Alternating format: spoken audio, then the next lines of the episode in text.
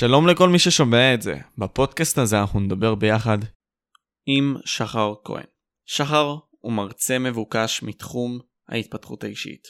מאמן אישי אשר העביר קורסים וסדנאות לאלפי תלמידים בכל מה שקשור לפסיכולוגיה ומדיטציה.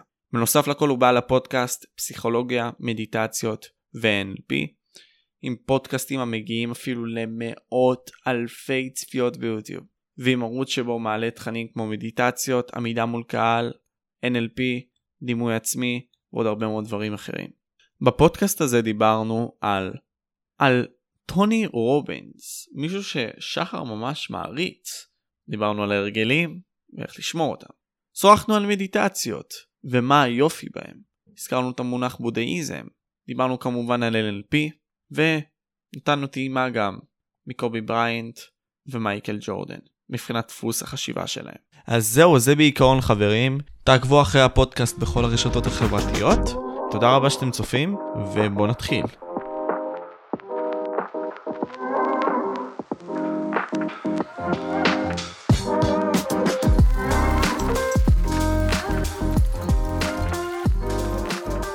אז עם כל ההקדמה הזאת, מה איתך שחר? מעולה, טוב להיות פה. קודם כל אני ממש שמח לשמוע שטוב לך להיות פה, זה, זה כבר טוב, אבל אתה יודע, עם השאלה הראשונה שאני רוצה להתחיל בעניין הזה של הערוץ שלך. בסופו של יום הערוץ שלך מעלה תכנים מאוד מגוונים. אפילו יש לך סרטונים שמגיעים לכמעט 400 אלף צפיות. הרבה מאוד במאות אלפים, בכל מה שקשור למדיטציות, ובין אם זה בתחומים האלה שהזכרתי לפני זה, עמידה מול קהל וכו'. למה פתחת את הערוץ הזה? מה החשיבות שלך בכל מה שאתה עושה בערוץ הזה? כן. אז שאלה טובה, כי באמת פתחתי אותו לפני חמש-שש שנים, ואז עוד לא היה דיבור על יוטיוב והרשתות החברתיות כמו שיש היום, גם במובן שהוא עסקי, ובמובן שזה הדבר הכי חשוב, או אחד הדברים שהם חשובים מאוד אה, גם לעסק שלך, בטח בתחום הזה. אה, אני עוד בכלל לא חשבתי על זה באופן כזה.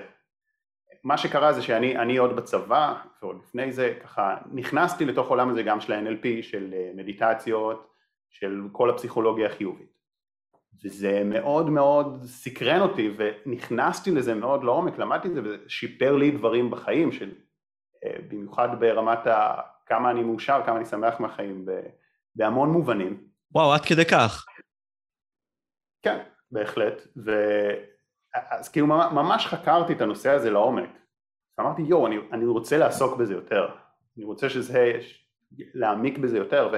וגם אמרתי, אני מסתכל על האנשים סביבי, והרבה אנשים לא מודעים לזה והרבה דברים צפיתי באנגלית. ושוב אז יוטיוב היה פחות מפותח ממה שהוא היום ואמרתי אני חושב שאני יכול לעשות תכנים מסוימים שלמדתי להנגיש אותם בצורה יותר בהירה יותר ברורה. יותר חשבתי על כתיבה. או, אוקיי. שהכישרון שלי הוא יותר בכתיבה לאו דווקא בסרטונים. גם אז שוב אה, אנשים יותר קראו מאמרים היום פחות קוראים יותר צופים בסרטונים יותר חשבתי על כתיבה, אבל אז נתקלתי בכמה חומות מאוד מאוד אה, גבוהות וזה היה הקול, הקולות הביקורתיים, גם הפנימיים אבל אני אתחיל מהחיצוניים. אז ביקורת ראשונה ששמעתי זה יוטיוב זה בית קברות לסרטונים, בשביל מה לך לעשות את כל ההשקעה הזאת, למה אתה צריך את זה. והמאמרים שלך זה גם, אז זה, זה יהיה בית קברות של גוגל.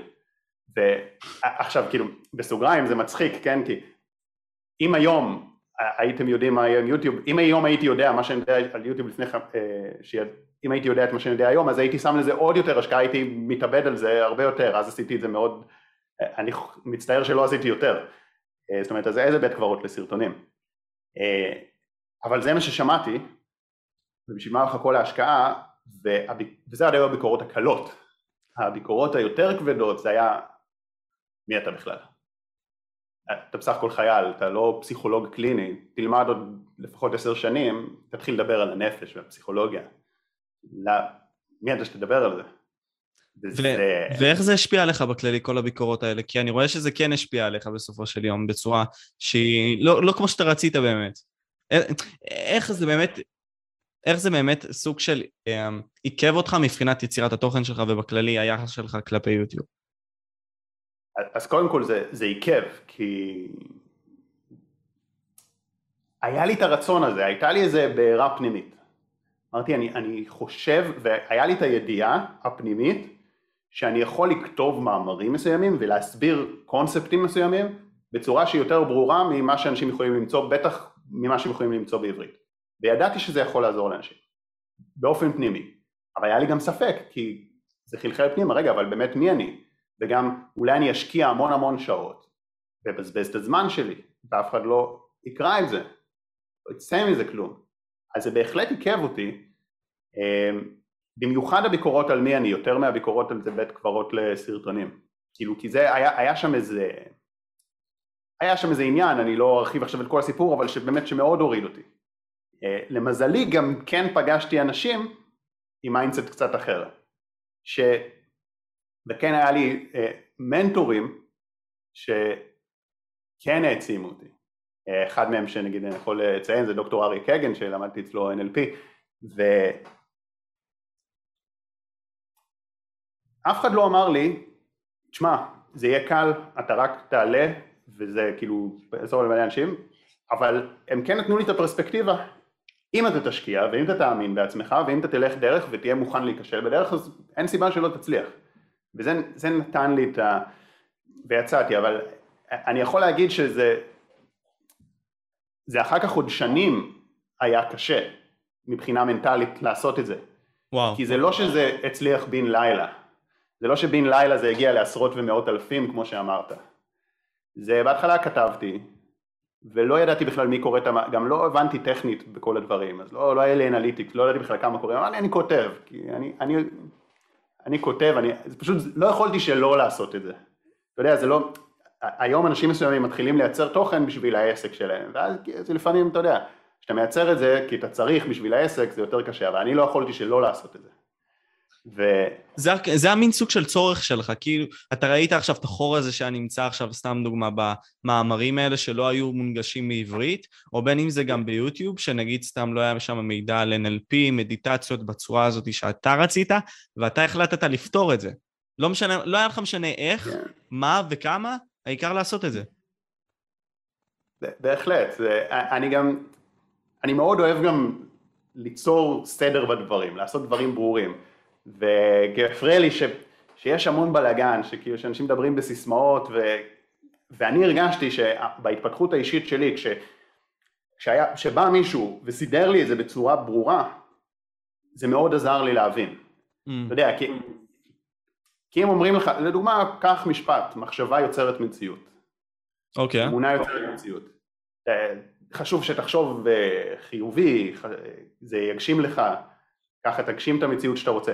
אז אם אתה לוקח את המשפט הזה באיזה סוג של אמונה עיוורת, כי קראת איזשהו ספר על חשיבה חיובית, או ששמעת איזה סרטון מוטיבציה באינסטגרם, אז אולי תהיה בהתלהבות כמה ימים, אבל ברגע שתיתקל באיזשהו משבר אמיתי בחיים, באיזשהו קושי אמיתי, זה לא יחזיק, כי זה לא מבוסס, זה מבוסס על מוטיבציה רגעית, זה, לא מבוס, זה מבוסס על אמונה עיוורת ולא מבוסס על הבנה עמוקה יותר.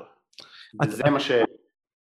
כן, אז זה, זה העניין, מפה מגיעה השאלה אצלי שאולי צריך להבין בעצם, אולי התבונה של בן אדם אחד היא לא בהכרח התבונה שאתה צריך אולי לקבל. זה כמו הקונספט הזה של קארל יונג, כשהוא בא ואמר, beware of the wisdom you earn. בעצם תיזהרו עם התבונה שאתם מקבלים, כי תבונה יכולה להיות רצחנית בהרבה מאוד מהמקרים. אז אתה מסתכל על זה ככה גם אולי?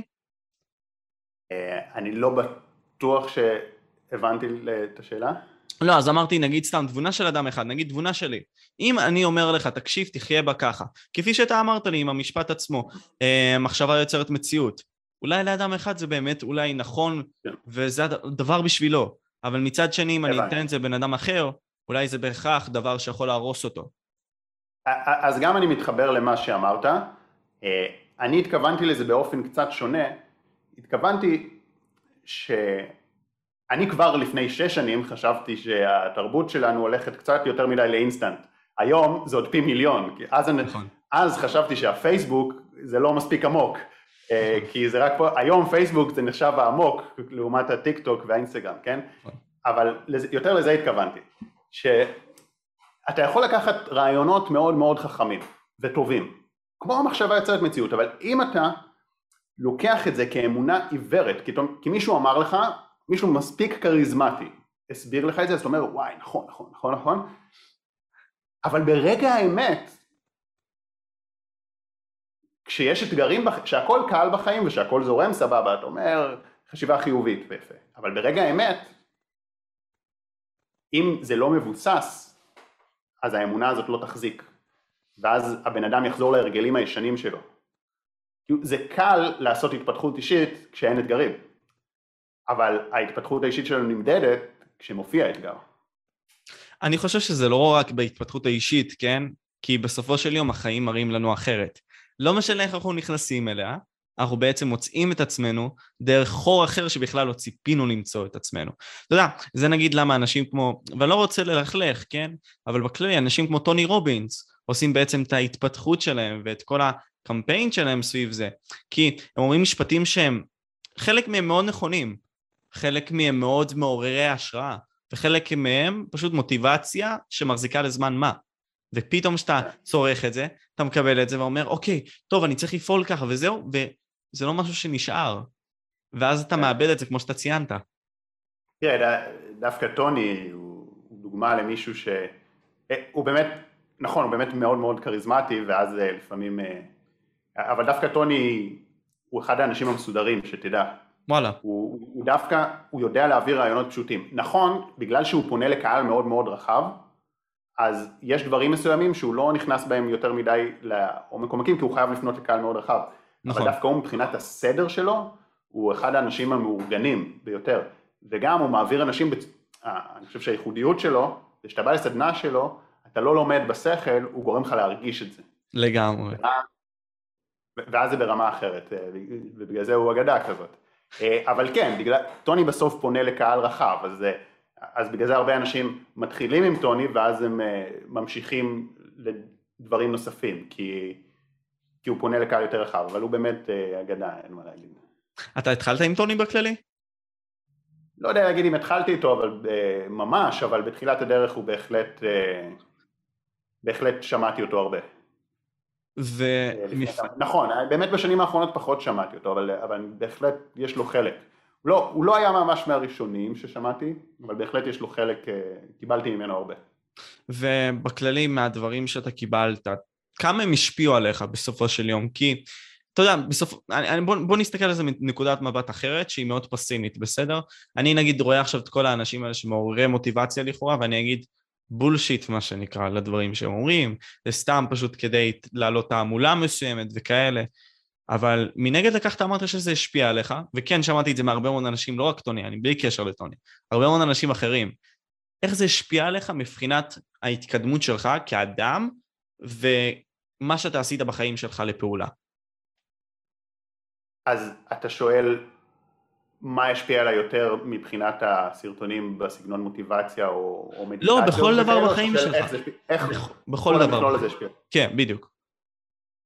אז תראה, אני נכנסתי, זה, זה השפיע על המון תחומים, אבל אני, אני רגע אגע דבר דבר.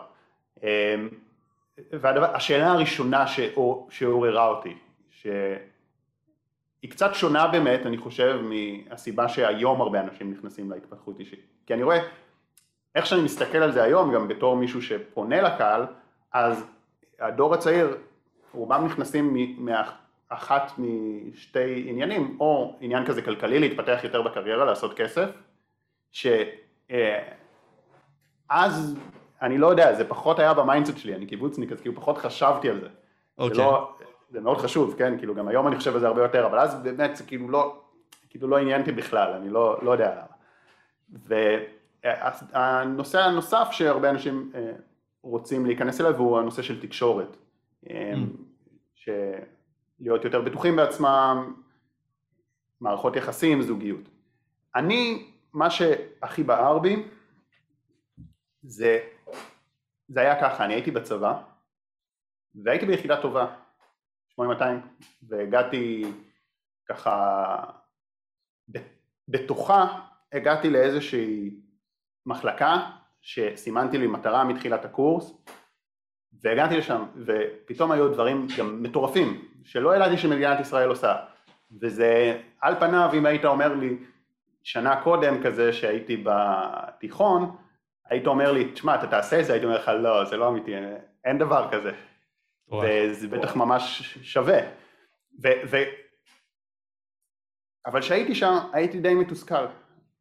למה? ובנוסף, למרות שזה, שזה היה גם בסיס קטן, כן, נגיד, ראיתי איזה מישהי, איזה בחורה שהייתה מוצאת חן בעיניי, והתחלתי איתה וזה הצליח, והייתי בזוגיות. שאתה יודע, שבא, שבתור ילד כאילו זה, זה ריגש אותי, כי זה היה מערכות יחסים ראשונות וזה, ואז, וכשהייתי בבית עם החברים, אז הרבה לא היו מרוצים בכלל מהצבא, ואו שהם סבלו מאוד בקרבי, או שהם היו בתפקידים אפסנאות כזה, אז כאילו על פניו, החיים שלי הלכו לכיוון מאוד חיובי. הייתי בתפקיד טוב שידעתי שמבטיח לי גם עתיד, אמ, הייתי בזוגיות, אמ, הגעתי בתוך התפקיד להישגים טובים מאוד בקורסים אמ, וגם בקורסים של הצבא הכוונה וגם למחלקה שרציתי והרגשתי תסכול ובאסה יותר מאי פעם. הרגשתי איזה רקנות כזאת והרגשתי שאני לא מסופק והתחלתי לשאול שאלות, מה, מה יביא לי את הסיפוק הזה? כאילו התחלתי להריץ כזה את ה... ואמרתי אוקיי, אולי כשאני אסיים את הצבא, מה שיקרה, אני, זה יהיה לי כבר פחות כל העומס הזה של הצבא וכל הקושי הזה, ואז אני אהיה בתנאים יותר טובים ואני אמצא עבודה טובה ואז אני חושב שאני אהיה הרבה יותר מסופק, אבל אז התחלתי לשאול את עצמי, האם זה נכון? האם זה באמת נכון? או שאז אני אגיד, טוב רגע, אבל עכשיו אין לי תואר, אז רק כשאני אסיים את התואר בהצטיינות, רק אז אני אהיה מרוצה מעצמי. אני כנראה הייתי אומר את זה, ו- אבל כשאני אסיים את התואר, אני בטח אחשוב שאני רוצה להגיע לעבודה ברמה גבוהה, אני רוצה להגיע למשרה בכירה, ואז כנראה אני ארצה להתקדם במשרה, ו... והתחלתי להריץ את החיים קדימה, בכנות עם עצמי, והבנתי שזה לא קשור, למזלי הבנתי את זה יחסית מוקדם, שזה לא קשור לכמה אני אגיע לעוד הישגים, כי באופן יחסי, באותו שלב בחיים, ההישגים שלי היו טובים, באופן יחסי לגילי. לגמרי, לגמרי, להיות ב-8200 בכללי, גם אמרת עכשיו, היית במערכת יחסים מסוימת, הרבה מאוד היו כן, שזה, שבסך הכל זה מה שמעניין חייל, הוא רוצה זוגיות, והוא רוצה חברים, והוא רוצה... והוא רוצה כסף. ומקום מובטח, בוא נגיד ככה, מקום שיבטח אותו ויהיה לו נעים שם. והבנתי ש... ו... ו... והייתי מאוד לא מאושר. ו... והבנתי שאני צריך לעשות שינוי. Mm. שזה לא, לא עבוד ככה. אה, ואז התחלתי לחקור את העולם הזה. ובשלב ראשון הגעתי ל-NLP. אה, מה... אגב, מה שעשיתי בצבא, קטע מעניין, אני אמרתי אני לא נשאר פה. אני, אני רוצה לעבור, הייתי בבסיס בצפון, אני, אני רוצה לעבור לבסיס בגלילות כדי שאני אוכל ללמוד במרכז, לצאת okay. אוקיי. וללמוד. ו... ואיימו עליי, אמרו לי, אין, אתה עשית את כל זה, יכול להיות שתסיים באפסנאות, יכול להיות שזה, כאילו לא רצו, אבל אני לא יכול להסביר לך כמה זה בער בי. אני לא, אני באמת לא רציתי לדפוק את הצבא, כי ידעתי שהצבא השקיע בי ורציתי לתרום, רציתי לעשות משהו משמעותי. אבל אמרתי, אני חיה, אני לא יכול לחכות שלוש שנים עד שאני אתחיל ללמוד. אין מצב בעולם, אני רוצה להתחיל ללמוד את הדברים האלה בהקדם.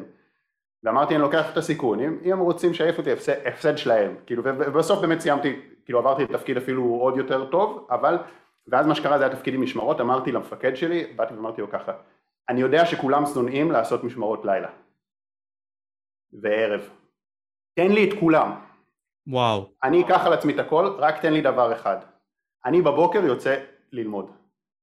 איזה מטורף זה. בקורסים. זה, וזה זה בסיס פתוח אז כזה יותר אפשר, ואז... כן, יותר אפשרי בדיוק. כן, אה, ונש, זאת אומרת לא יצאתי מהבסיס, פשוט אז לא, לא עשיתי כאילו הרבה, לא היה לי זמן פנוי אלא כאילו היה לי את המשמרות והיה לי את הלימודים בבוקר. אה, אז למדתי NLP קודם כל ואחר כך יוגה ואז הרבה דברים של מדיטציה מהמסורות היותר המדיטציה היותר מסורתית. אה, את זה, את זה נכנסתי ולמדתי מאוד לעומק. זה פשוט שינה את, ה, את כל החוויה שלי. את ה... מי... כאילו איזשהו, אני לא יכול להגיד שאתה יודע, זה עוד דרך, אתה כל הזמן הולך בה. איזושהי שלווה פנימית שהיא הרבה יותר עמוקה, ואז, ואז כשיש לך את זה, זה גם מאפשר לך גם להגיע ליותר תוצאות והישגים במה שאתה רוצה. אבל, אבל בסופו של דבר המטבע הקובע, זאת אומרת, מה שבאמת חשוב בחיים זה, זה כאילו, זה לא משנה כמה תשיג, אם אתה לא מרוצה מזה, כאילו זה... ואני כל יום כמעט מזכיר את זה לעצמי, כי המוח שלי הוא מאוד הישגי. ואני כל הזמן כזה אומר, גו, אם, אני רק, אני רק חייב להגיע ליעד הבא וזה, ואז אני כאילו, יהיה, יהיה לי ממש טוב, ואני כזה, לא, זה לא, זה לא, זה עכשיו. וואו, זה, זה ממש שיעור חשוב מה שאתה אומר, שבעצם אתה צריך להבין בתור בן אדם.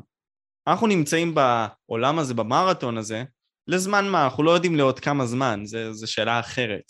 אנחנו צריכים באמת לדעת מה באמת יספק אותי כבן אדם, לא משנה מה יהיה לי. אפילו אם אני אחיה עכשיו בבית ולא יהיה בו הרבה מאוד רהיטים, הרבה מאוד דברים, רק שיהיה לי את הדברים שאני צריך כאדם, את הצרכים האישיים שלי, זהו, זה מה שאני צריך בסופו של יום. אני לא צריך מעבר לזה. נגיד, חשבת על זה גם מבחינה מנימליסטית בקטע הזה, שאולי אני אחיה יותר לא בשפע מסוים, אלא פשוט בדברים שלי, בגלל התקופה שהיית נמצא בה בכללי, של מציאת החיים, הבנת החיים וכל מיני דברים כאלה? אני מאוד מאמין בפילוסופיה המינימליסטית, אמ, ללא ספק, כי מה זה בעצם אומר המינימליזם מבחינתי? שכמו שאנחנו אוכלים הרבה, אמ, כי פעם היה חסר אוכל ואנשים היו מתים מרעב. נכון. אז כאילו זה שיש היום שפע של אוכל זה דבר ממש טוב. זה טוב שיש שפע של אוכל, אבל אם יותר מדי שפע, ויש לי אוכל בלי סוף ואני אוכל יותר מדי אז אני משמין ואז אני השמנת יתר וזה פוגע לי בבריאות וזה לא עושה אותי יותר מסופק. אה, ובכלל אם כבר לקחתי את ההשוואה של אוכל, אז לצורך הדוגמה, אה, אם אני אוכל שוקולד, זה יהיה לי טעים. אבל אז אם אני אוכל עוד טבלה של שוקולד ועוד טבלה של שוקולד, זה לא שאני אהנה פי כמה יותר. נגיד אם אני אוכל שורה של שוקולד או עשרים שורות של שוקולד, נכון. זה לא שאני אהנה פי עשרים יותר.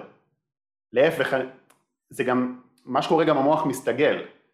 זאת אומרת, אה, אני אוכל את השוקולד, הוא מפריש את הדופמין, אה, אבל אם אני עושה את זה שוב ושוב ושוב, אז המוח מסתגל ואז אני אצטרך כמות יותר גדולה ויותר חזקה של גירוי כדי להרגיש את אותה הנאה.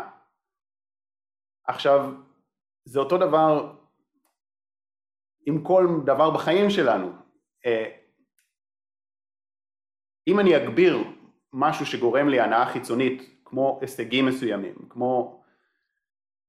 זה לא יעשה אותי פי כמה יותר מאושר, כי המוח תמיד יציב את הרף הבא, את ההישג הבא.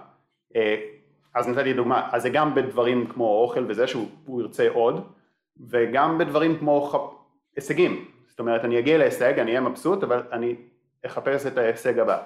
ואם אני לא יודע למצוא את השלווה הפנימית, אז זה לא יעזור לי. עכשיו, אני אומר את זה, וזה לא משהו שאני, כאילו שלא אנשים יחשבו, אוקיי, הוא איזה, באיזה נירוונה, הוא ככה לא מש... אני בן אדם הישגי, אני יודע את זה, ואני חוטא בזה, ואני הרבה פעמים מכניס את עצמי ללחץ, סתם, שכאילו הדבר הבא שאני אגיע אליו ואשיג אותו, זה יעשה אותי מאושר, אבל uh, אני כל הזמן מזכיר את זה לעצמי, שאין, שהחיים הם לא חזרה גנרלית לקראת זה, ש... ועוד מעט תתחיל ההופעה המרכזית, החיים מתרחשים עכשיו, אין שידור חוזר. מה שעכשיו, אם אני לא יודע, ואם אני לא יודע ליהנות עכשיו ממה שיש לי, למה שאני אהיה אה, מאושר בעתיד?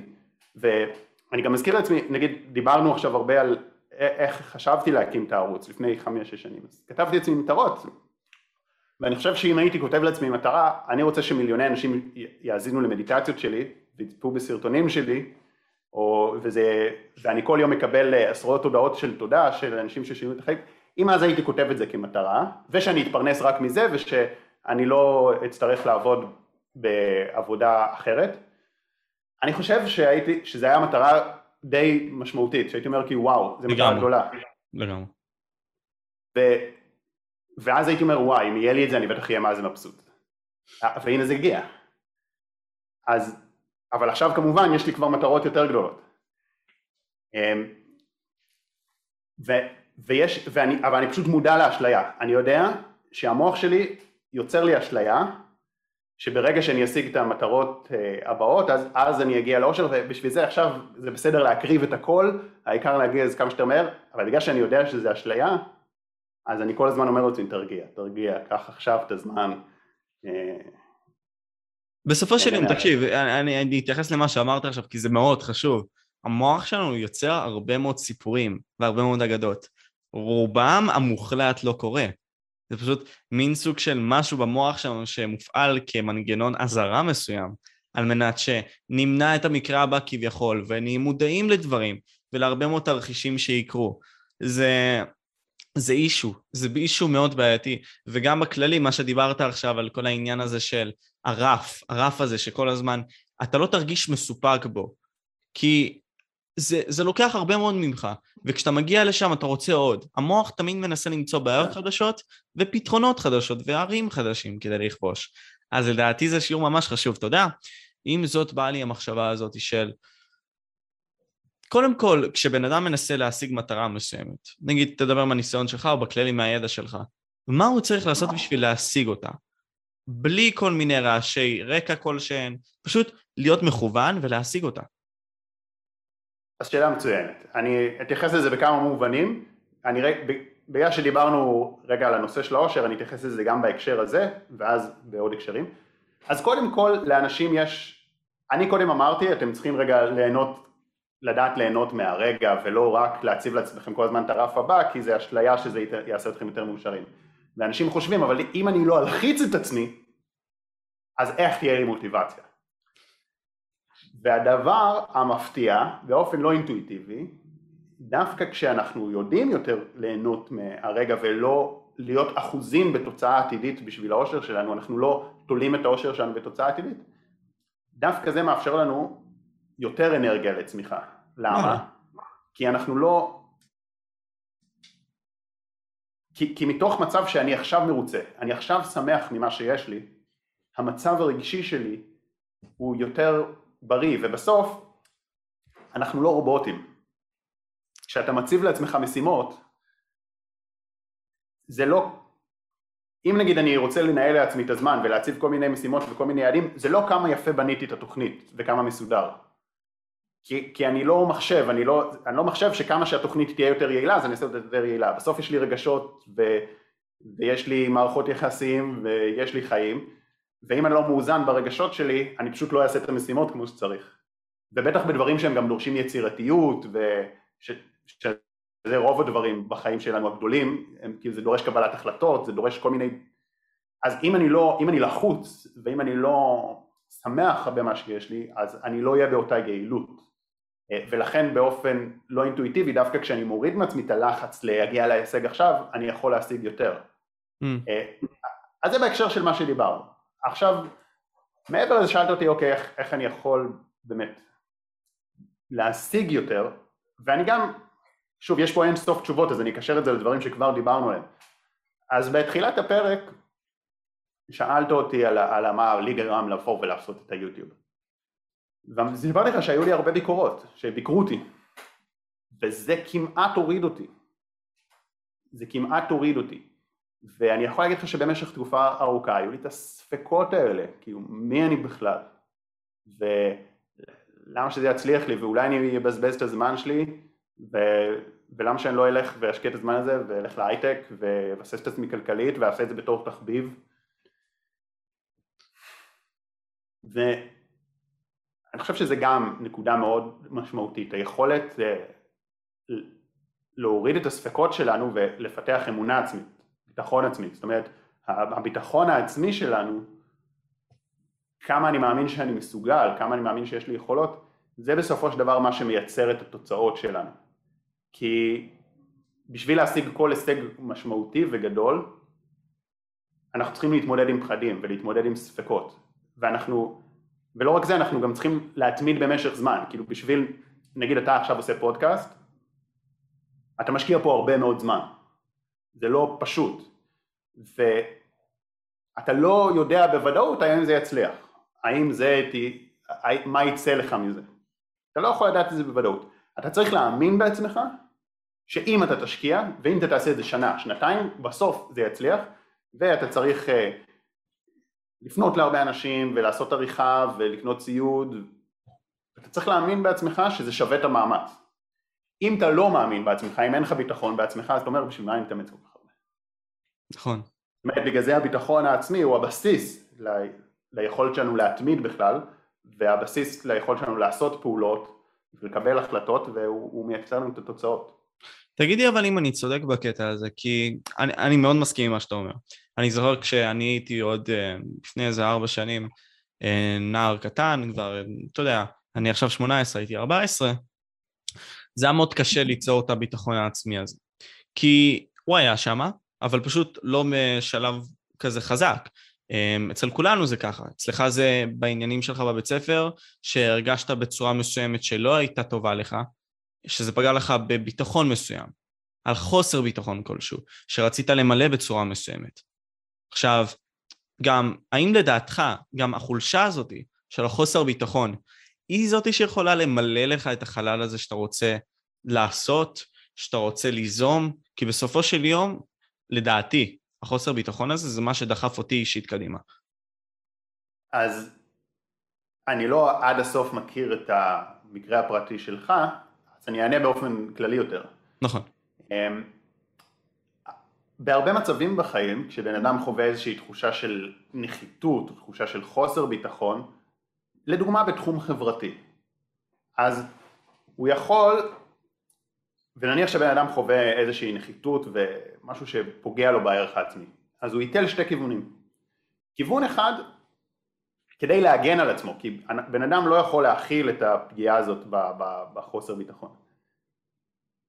אז כיוון אחד זה יהיה להגיד התחום הזה לא חשוב, ולנסות להתעלם ממנו ולנסות להעיף אותו מהחיים. ולעבור לתחומים אחרים, ואם נגיד זה התחום החברתי אז אני לא, אני לא אגע בזה. וכיוון שני זה איזשהו פיצוי יתר, של אני אוכיח לכולם שאני הכי טוב בזה. ואם מישהו, לא יודע, היה לו איזה, ואתה רואה את זה אצל אנשים הרבה פעמים, נגיד מישהו הרגיש מכוער בתור ילד, אז הוא סופר ינסה כאילו להיות, לעבוד הכי קשה בחדר כושר ולפתח את הגוף שלו, וכאילו איזשהו פיצוי יתר. אם מישהו הרגיש חלש אז הוא ינסה להיות הכי דומיננטי. עכשיו, זה טוב אבל בעיקר רע. במה זה טוב? זה טוב כי זה וואלה נותן מוטיבציה. אם בן אדם הרגיש מחסור והוא הרגיש כאילו שהוא טוב עם כסף זה יכול לתת לו מוטיבציה לפעול עם כסף ובאמת להשיג. אם בן אדם הרגיש שהוא לוזר במקום שני זה יכול לתת לו מוטיבציה לעקוף את כולם להתחרות. אבל זה בעיקר רע. למה? כי בעוד שזה נותן מוטיבציה, הצורך להוכיח, זה גם מייצר המון המון לחץ. וזה מייצר איזושהי תפיסת עולם שכל הזמן אני בתחרות עם אנשים, כל הזמן אני צריך להוכיח לעצמי, את עצמי לאחרים ולעולם.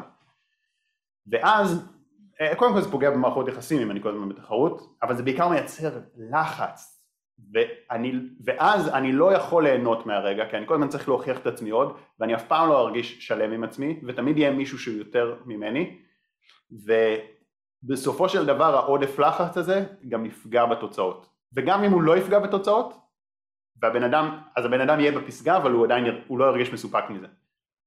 אה, ולכן אנחנו רוצים כמה שיותר לשחרר את המוטיבציות האלה. זאת אומרת אנחנו, כשאנחנו פועלים אנחנו לא רוצים לפעול מתוך רצון לפצות על חולשה, אלא פשוט מתוך חזון, רצון לתת יותר לעולם, להתפתח, להיות מאסטרים במה שאנחנו עושים, מוטיבציית גדילה, ולא מוטיבציה של פיצוי על חסר.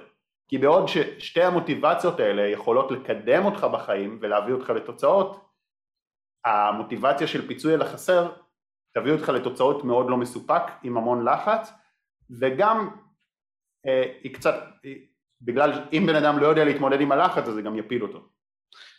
אז עם כל העניין הזה זה, זה באמת מעניין אותי. נגיד ניקח אנשים... אני אגיד לך, אוקיי, תמשיך. אני אגיד כרגע עוד משהו חשוב בהקשר הזה. ולכן מאוד חשוב גם לרפא את פצעי העבר שלנו.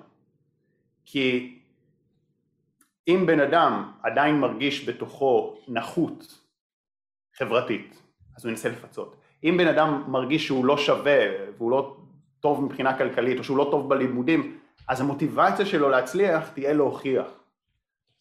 ואנחנו רוצים לשחרר את הצלקות האלה כדי שהבן אדם יוכל לפעול מתוך מקום שנקרא toward, לקראת, ולא away from, לא לברוח, לא לברוח מה, לא לפצות על הנחיתות ועל החולשות, אלא פשוט להתפתח ולתרום יותר. אבל לדעתי אם ניקח אנשים, ויכול להיות שאני לוקח דוגמאות שהן מיוחדות, ופה תתקן אותי. אתה העלית, העלית נגיד סרטון על מייקל ג'ורדן, סרטון האחרון שלך העלית על כך שהוא החמיץ הרבה מאוד זריקות, אני אישית ממש אוהב את אה. מייקל ג'ורדן, אישית ממש אוהב אותו, אה, ונגיד קובי בריינט, לנוכח הסיטואציה. האנשים האלה יהיו מונעים על ידי הלחץ הזה. הלחץ הוא זה שבנה אותם לדברים מסוימים. והלחץ הזה הפך אותם ליהלומים, יש את המשפט הזה שאומר pressure makes diamonds, diamonds. אז פה אני שואל, אולי במקרים מסוימים מה שאתה אומר הוא נכון, אבל יש מקרים נגיד סתם כמו ספורט, שאתה חייב להתמודד עם הלחץ ואתה חייב להראות את החוסר ביטחון שלך על מנת באמת להיות הכי טוב במה שאתה עושה. או שיכול להיות שאני טועה פה. אז תראה, אני גם לא, אני לא מכיר את אה, קובי ו-MJ ומייקל ג'ורדן באופן אה, אישי, כן? כן. קודם כל, אבל אגב, ממה שראיתי, אה, סרטונים שלהם הם דווקא שני שחקנים מאוד בריאים בנפשם, מאוד מאוד חזקים נפשית, מאוד... ובגלל זה הם גם נחשבים ווינרים של זמן אמת, לעומת כל מיני שחקנים אחרים מאוד מוכשרים, שהם היו פחות אה, אה, חזקים נפשית ומנטלית ואז הם, הם פחות הצליחו בזמן אמת אה, להיות ווינרים. אז אתה לא, אתה לא באמת יודע כאילו דווקא קובי לפי מה שקצת שמעתי עליו וזה הוא, הוא בסך הכל הגיע ממשפחה טובה. הוא הגיע, זאת אומרת הוא נכון, הוא היה פסיכופת בקטע של תחרות. זה קטע כזה סופר תחרותי ומנטליות של ממבה וכל הדברים האלה. אבל אני לא חושב שהוא עשה את זה ממקום של חוסר ביטחון שהוא צריך להוכיח לעולם, אלא ממקום של פשוט אני רוצה, אני רוצה לממש מקסימום מהפוטנציאל שלי. ואיפה זה עוד פוגש אותך? אם בן אדם שהוא באמת תחרותי ושהוא מנסה לפצות אז אם הוא מפסיד זה שובר אותו, הוא מרגיש אפס, הוא מרגיש לוזר. בן אדם שעושה את זה כמו קובי לדוגמה, אז אם, הוא, אם קובי הפסיד, זה, זה כואב לו, אבל הוא לא אומר אני לוזר, אני לא שווה, אני, הוא אומר אני צריך להתאמן יותר, כי, כי הנפש שלו יציבה. אז, אבל שוב, אני לא מכיר אותם יותר מדי. וגם עוד דבר אני אגיד בהקשר הזה, אין ספק שמישהו כמו קובי בריאנט הקריב הרבה, הקרבה קשה. זה הקרבה. האם זה שווה את זה או לא שווה את זה, זו שאלה. יכול להיות שזה שווה את זה, בשביל הגדולה, בשביל הגרייטנס, יכול להיות שזה לא שווה את זה. אנחנו לא יודעים, כן? אני, אני אז שוב, אני לא יודע להגיד לגביו, אבל אני, אני בטוח שהרבה ספורטאים אולימפיים שהם במצוינות מדהימה, סובלים מאוד נפשית. ראינו את זה עכשיו באולימפיאדה אגב, כן? עם סימיונה ביילס, כן. סתם דוגמה עם הדברים האישיים שלה, נכון. ועוד הרבה. זה ידוע עם הרבה ספורטאים, זאת אומרת, הרבה ספורטאים אולימפיים סובלים נפשית, אז האם זה שווה את הגרייטנס? אני לא יודע, לא בטוח. אולי כן, אולי לא, אתה יודע, יש לנו ערך בתרבות שהמצוינות הזאת, מקום ראשון, זה, זה גבוה, אבל אה, אני בסופו של דבר, כשאני מסתכל על החיים, אני שואל את השאלה האם אני מאושר. כאילו, אני יכול להגיע, אני יכול להיות הכי טוב בעולם בשחייה או בריצה או בכדורסל, אבל אם אני לא מאושר זה לא שווה כלום. נכון. בעיניי, אבל שוב, זה בעיניי, יש אנשים עם ערכים אחרים. אז קודם כל אני מאוד מסכים עם מה שהצגת, כן. אמ, בכללי גם יש את העניין הזה של המחשבה הסטואית והדפוס החשיבה המתפתח. משהו שאתה דיברת עליו לפני זה מבחינת דפוס החשיבה המתפתח, אני הוספתי את הסטואית. מה הדברים האלה יכולים לעשות לאדם כשמיישם אותם? בין אם זה המחשבה הסטואית ובין אם זה גם הדפוס החשיבה המתפתח של קארול דווק. בוא, בוא רגע, אז בוא רגע ניקח את אחד מהם, ובוא תגדיר לי את זה רגע, שנראה שאנחנו מדברים על אותו דבר. וגם למאזינים אני מניח. אין בעיה. אז אה, אוקיי, אני אגדיר לך. דפוס החשיבה המתפתח זה בעצם growth mindset של אה, קארול דווק. בעצם מדובר על כך שהחשיבה שלך כאדם אמורה להיות כמו של ילד קטן. זאת אומרת, שאלת השאלות, לנסות להבין את הדברים, לא לפחד מכך שאתה תיכשל, דברים האלה שיבנו לך את האישיות. עכשיו המחשבה הסטואית זה מחשבה היוונית הקדומה שזינו אה, בעבר פיתח אותה והיו הרבה מאוד אנשים שהשתמשו בה, מרקוס אורליוס כדוגמה. שמה, שמה בבסיס המחשבה? שוב, אני, אני 아, אה, מכיר, אבל... אוקיי, אוקיי, אז אוקיי, בעצם אומרים שיש דברים שהם לא בשליטתך, סתם דוגמה. ואתה צריך פשוט להתרכז במה שאתה יכול לשלוט כבן אדם. אז זה בכללי המחשבה, יש הרבה מאוד מחשבות סטוריות, גם יש את הספר של המדיטציות של מרקוס אורליוס. בכללי הרבה מאוד מהדברים האלה שאתה האדם אמור להתעסק במה שאתה כן יכול לעשות, וגם בכללי, מחשבת הראייה שלך. אז אם אתה יודע מה נבחר דבר אחד, אז נגיד סתם דפוס החשיבה המתפתחת הזאת של קארול דווק, המחשבה הזאת כילד, אתה חושב היא נחוצה בעצם לבן אדם? באמת, שאלת השאלות הזאת. ההבנה הזאת שאתה לא באמת טיפש אם תשאל שאלות לכאורה מטופשות וכולי. אז באופן חד משמעי, אצלה זה גם, גם רואים את זה במחקרים, כן? שמי שיש לו את זה מגיע ליותר תוצאות, כי בסוף התברכנו בכישרון מסוים, אבל כמה נוכל לממש מהכישרון שלנו, זה כבר תלוי במה נעשה איתו, בכמה נתמיד, בכמה נפעל, בכמה נצבור ניסיון.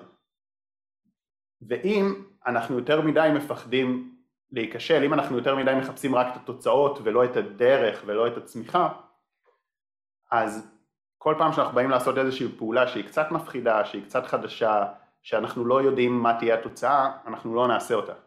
ואז אנחנו לא נצבור ניסיון ולא נצבור מיומנויות ולא נוכל להתפתח. אמ, על מנת לצמוח ולהשתפר, אנחנו אף פעם, אנחנו לא מחפשים להיכשל, אבל אנחנו צריכים להיות מוכנים לעשות דברים שיש סיכוי שניכשל בהם, שיש סיכוי שגם, אתה יודע, גם מה זה להיכשל? אין דבר כזה כישלון, כן? זה, אתה משיג תוצאה, זה פשוט שלא השגת את התוצאה כמו שרצית, כן? אמ, אם, אפילו, אפילו בדברים פשוטים, אפילו בלעשות אמ, פודקאסט ולדעת שאולי הוא לא יצא הכי טוב בדיוק כמו שרצית ואולי הפרקים הראשונים לא יקבלו את המקסימום חשיפה וגם עכשיו שאנחנו מקליטים סביר להניח שאם היית תבוא ותראיין אותי בעוד חמש שנים שאני אדע להסביר קונספטים מסוימים אולי יותר טוב אולי הדיבור שלי יהיה יותר כריזמטי. אה, ועל אחת כמה ו... אבל אני עדיין עושה את זה, אני חייב לצאת לדרך כדי להתפתח, נכון? ואתה חייב לצאת לדרך כדי להתפתח. ועל אחת כמה וכמה אם יש דברים יותר גדולים, אה, אם אני, ש, שיש לי יותר סיכון, אם אני עכשיו, לא יודע, לדוגמה רוצה לעשות, לפתח קורס, אה, סדנה מסוימת, ואני סוגר כיתה, ו... משריין לי כיתה, ומשריין לי זה, ו- ואנשים והכל. עלויות. כן, ואז אני מתחיל להוציא כסף בפרסום, ואני סוגר עם, עם אנשים, איש מכירות ועוד אנשים שיעזרו לי ועובדים, ואני מתחיל להשקיע לתוך זה. יש פה סיכון מסוים שאולי אני לא אצליח למלא את זה, או שאולי אני אצליח למלא את זה ואולי אני לא אצליח לעזור לאנשים כמו שציפיתי שאני אעזור להם. אבל אני ואולי אני ארצה, אני לא אהיה על ההתחלה הכי מדויק כמו שתכננתי, אבל אני חייב לצאת ולעשות את זה, כי רק ככה אני אתפתח ואצמח, ואם אני יותר מדי מפחד מזה שאני, רגע, אבל אולי אני אכשל פה בדרך, אז אני לא אתפתח, ואם אני אעשה את זה, אולי זה על ההתחלה יצליח לי מדהים, אולי זה לא על ההתחלה יצליח לי מדהים, אבל בטוח בעוד עשר פעמים זה יהיה הרבה יותר טוב מאשר אם אני לא אעשה. גם ואם תיקח שני אנשים שאחד אולי יותר מוכשר אבל יש לו את הפחד הזה כל הזמן שהוא הולך רק על בטוח והוא לא מוכן לקחת את הסיכון אז הוא, הוא יתקדם פחות. הוא יתקדם פחות ובסופו של יום הבן אדם שנשאר במקום או מן הסתם הולך אחורה הוא בן אדם שלא מתקדם קדימה וכשאתה לא מתקדם קדימה אתה לא משיג את מה שאתה רוצה. ואני אגב זה לא בא לי טבעי בכלל לקחת סיכונים יש לי אופי זהיר יודע מה זה אופי, אופי זה דבר משתנה, אבל כשאני אומר אופי כאילו נכון. הנטייה הטבעית, כן? כן. אה, אני מאמין שזה חלק מה... אני חושב... מהתפיסת growth mindset, שכאילו אין אופי קבוע, כן? נכון, זה משתנה. אז אני, אני, זה לא האופי שלי, אבל uh, הקבוע, וזה הנטייה שנולדתי איתה, שבאתי איתה. בסך הכל אוהב דברים יציבים, אני לא אוהב להשתגע. אמ, אבל אני מבין שלא להסתכן זה יותר מסוכן. לא להסתכן יותר מסוכן, וואו, זה חזק. כי אם אתה לא מוכן שיבקרו אותך, אם אתה לא מוכן לעשות טעויות, אם אתה לא מוכן להפסיד כסף, אם אתה לא מוכן ליפול בדרך, אז אתה לא תוכל לעשות דברים גדולים. אתה לא תוכל לעשות, ליזום יזמויות גדולות. נכון. אתה לא תוכל ו... גם להיות יותר מדי יצירתי, כן? כי, כי בשביל לעשות משהו יצירתי אני בפירוש צריך לעשות משהו מיוחד, משהו שונה. ואז אני צריך להיות מוכן שיבקרו אותי ולטעות, ושזה לא יקבלו את זה. אתה יודע, כל ה... התזוזה הזאת קדימה באה מהצעדים הקטנים שאנחנו לוקחים כל יום. על זה נראה לי אנחנו יכולים להסכים, כי דיברת על כל העניין הזה של מדיטציות ויוגה ושתיעדפת את זה ביחד עם ה-NLP. נגיד סתם אם ניקח את המדיטציות, מה החשיבות של מדיטציות לדעתך בחיים האישיים שלך וגם בכללי לבני אדם? כי אני אישית התחלתי, עשיתי אותם, היה לי חודשיים מדהימות שפשוט לא הרגשתי שונה, כאילו לא, אני אתקן. חודשיים מדהימות שנגיד סתם בשבועיים הראשונים לא הרגשתי שונה, אחרי זה הרגשתי מדהים, הפסקתי לעשות אותם, אחרי זה שבועיים פשוט הרגשתי לא משהו, ואחרי זה פשוט חזרתי כזה ל-low state כזה, וזה לא כל כך הפריע לי. אז שאלתי את עצמי, אולי מדיטציות זה לא משהו כל כך שיעיל לי. אז מה אתה חושב לגבי זה?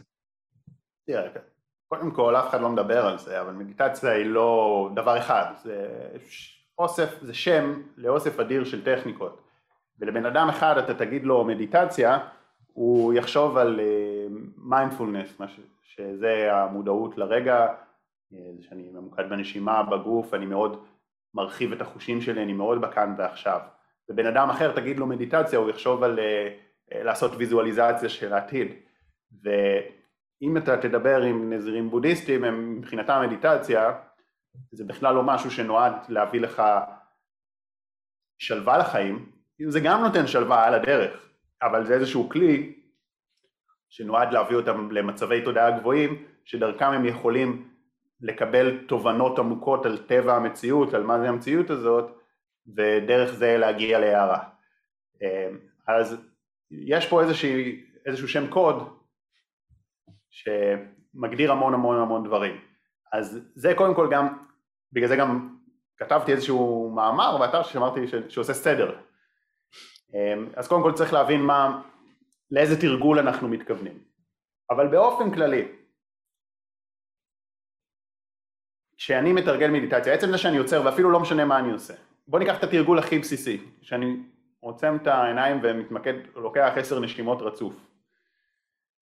היום העומס בעידן המודרני הוא כל כך גדול, וכל כך הרבה הסחות דעת וגירויים, ובן אדם ממוצע בודק את הפלאפון שלו עשרות אם לא מאות פעמים ביום ו...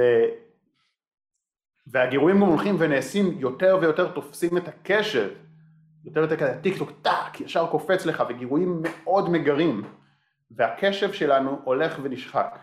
וכשהקשב שלנו נשחק ואנחנו תזזיתיים אנחנו פחות מאושרים. וחוץ מזה שיש בעיות ריכוז שזה בעיה בפני עצמה כן? שאנחנו לא חוץ מזה שאנחנו פחות אפקטיביים כן?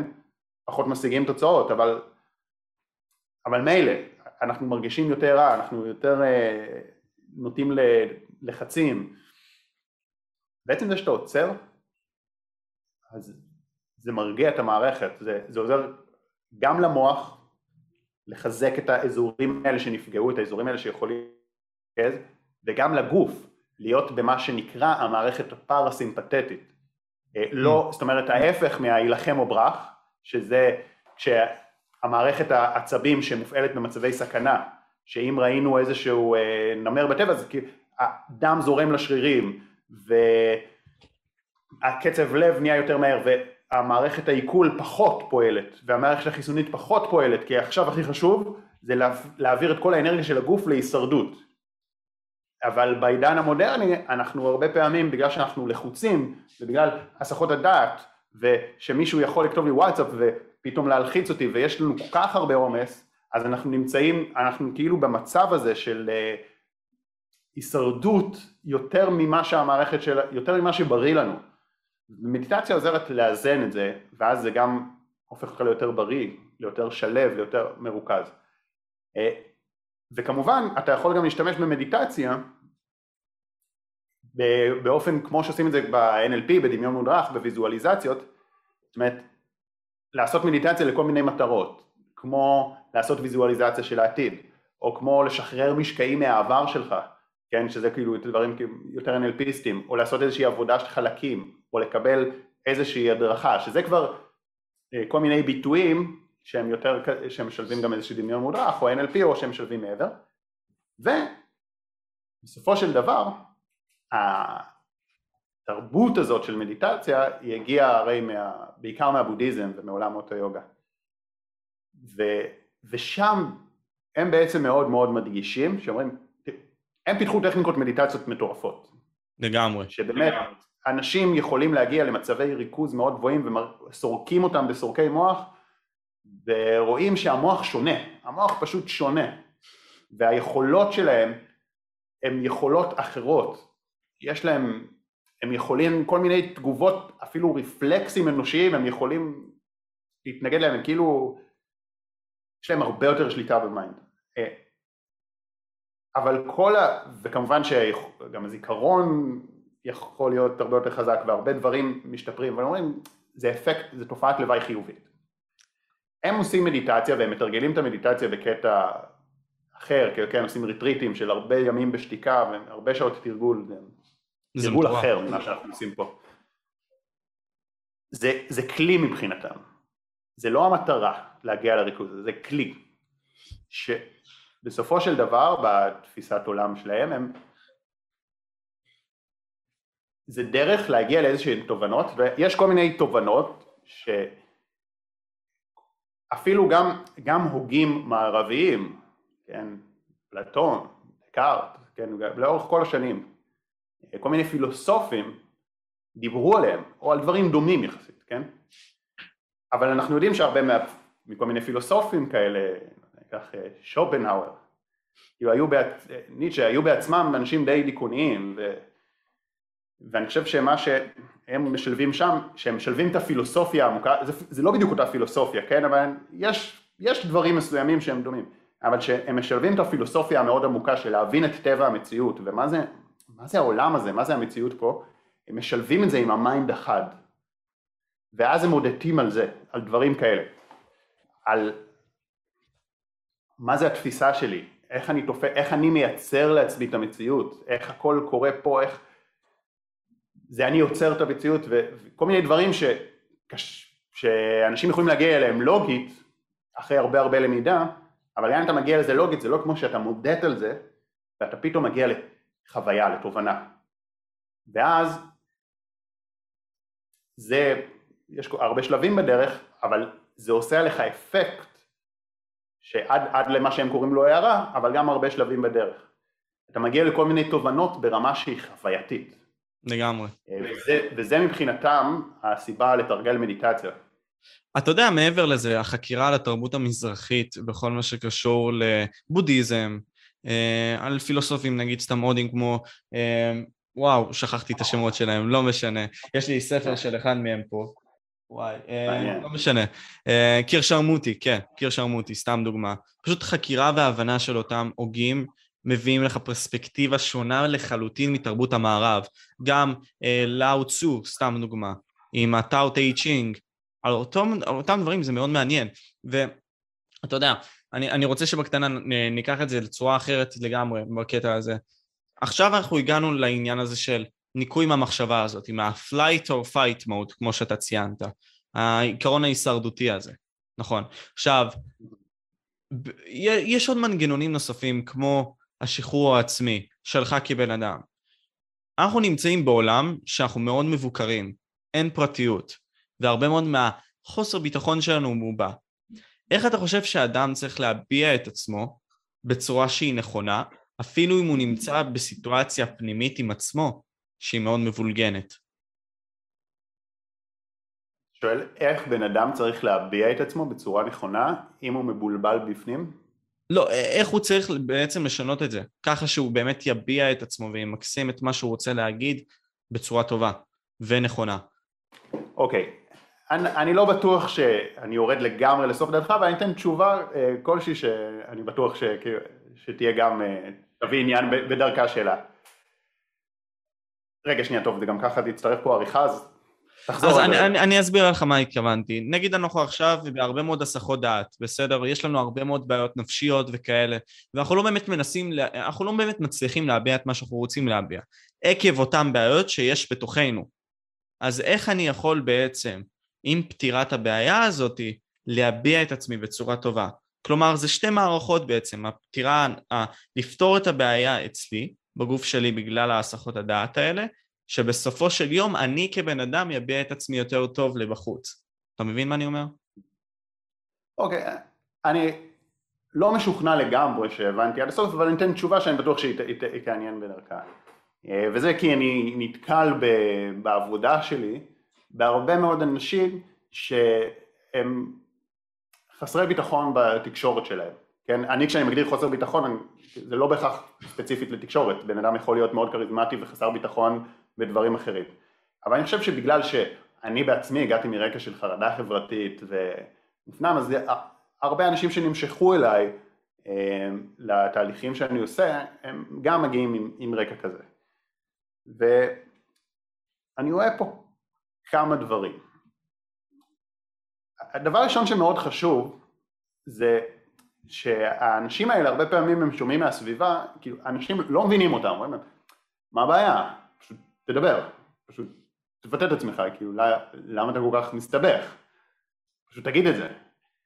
וזה רק שם עליהם יותר לחץ, כי מה שאותם אנשים שאומרים להם פשוט תדבר לא מבינים, זה שיש שם באמת איזה חסם פנימי יותר עמוק שיושב להם בגרון ותוקע אותם, וזה, והם הם באמת ניסו לצאת מאותו, מאזור הנוחות, אותם אנשים שיש להם חרדה חברתית או שהם קצת יותר מופנמים, הם ניסו לצאת מאזור הנוחות, הם ניסו לדחוף את עצמם, אין דבר שיותר חשוב להם מזה, אבל זה לא, זה לא כזה פשוט, וכשהם מנסים לדחוף את עצמם יותר חזק, זה רק שם עליהם יותר פרשר, זה, זה יותר מלחיץ אותם, והם הרבה פעמים מרגישים, טוב, משהו דפוק אולי.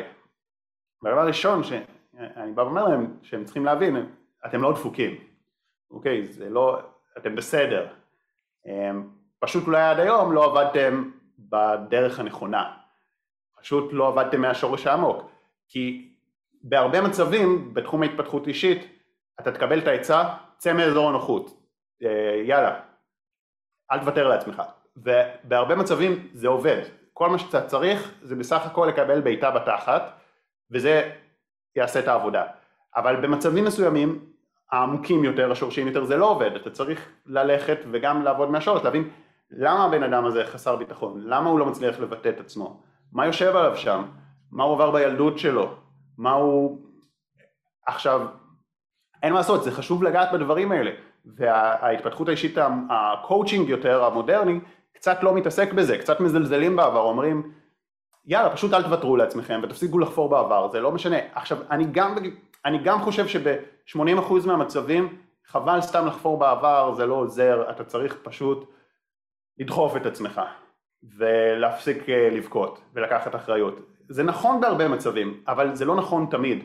ולפעמים, ואני רואה את זה, יש מחסומים שעד שלא משחרר אותם ויש כל מיני טראומות של אנשים וכל מיני פלונטרים רגשיים וכל מיני רגשות מודחקים שאם לא פתרת אותם מהשורש ואם לא שחררת אותם ואם הם יושבים מודחקים בגוף הם ייצרו מחסומים שזה פשוט לא יעזור כמה כוח תפעיל זה, זה לא זה כמו לנהוג שעם האנברקס למעלה זה כמו לנסות לטפס על סולם שאתה סוחב עליך הם, עוד איזה 40 קילו משקולות או 100 קילו משקולות או כמה שאתה זה כמו זה כמו לנסות לרוץ, אבל...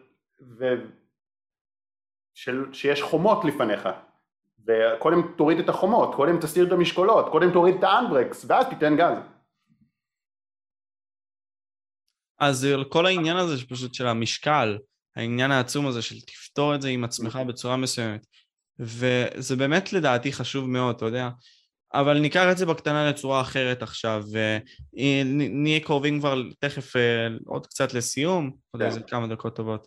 אה, אתה רוצה, אתה רוצה רגע שאני אחזור, כי ראיתי שנעצרת, אתה פשוט כאילו רוצה, אתה רוצה שאני אחזור רגע אחורה ואמשיך עוד כאילו באיך לא, איך להוריד לא, לא, לא, אה, לא, הכל טוב, הכל טוב. לא, אני. עצרתי כדי לדעת שאתה עצרת, הכל בסדר, אני מסדר את זה בעריכה. אוקיי, תשמע, עוד איזה רבע שעה בסדר נסיים בערך, בסדר?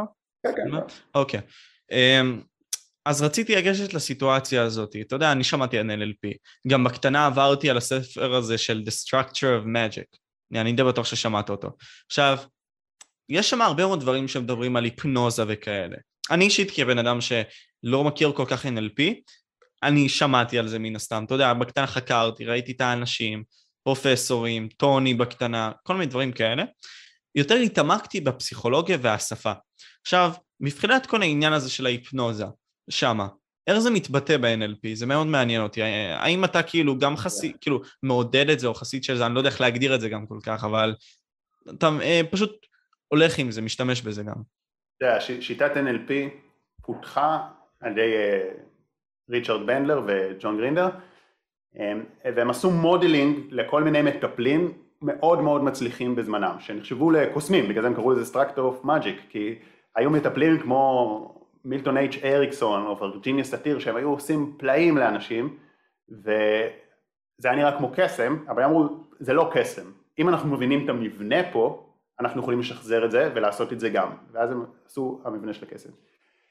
ואחד האנשים שהם דגמו הוא היה היפנותרפיסט דגול, דוקטור מילטון אייץ' אריקסון, ובגלל זה ב-NLP יש המון דפוסים של היפנוזה. עכשיו, מילטון אריקסון, הייחודיות שלו זה שהוא גם לא רק היה היפנוזה קלאסית, מה עושים?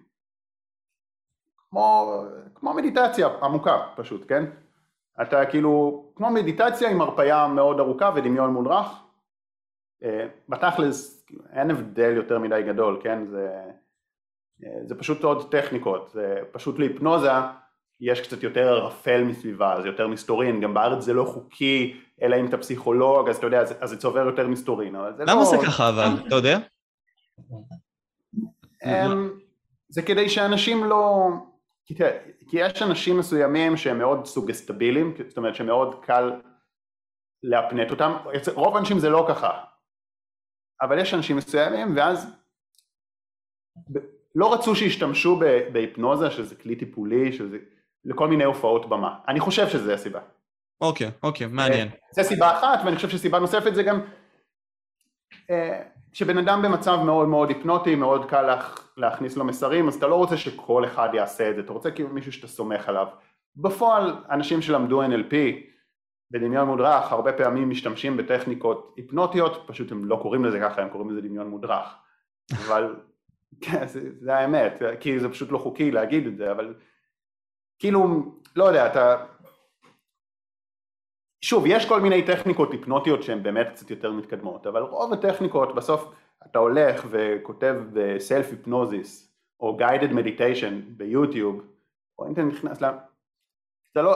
נגיד מישהו שעושה את המדיטציות שלי באופן קבוע, ואז הוא ילך ויעשה אה, היפנוזה, הוא יגיד, אה, עשיתי את זה עם שחר כבר הרבה, פשוט לא קראתי לזה ככה. אה, עכשיו לא, אני לא עושה היפנוזה, כן? לא, אתה לא עושה היפנוזה, פשוט דיבר על זה בכללי. אבל בסוף כאילו ההבדל הוא לא... יש כל מיני טכניקות, אבל בסוף ההבדל הוא לא מאוד כללי. אז נחזור למילטון אייץ' אריקסון. אז הוא גם, הייתה לו את היכולת באופן שיחתי מאוד מאוד להכניס אנשים.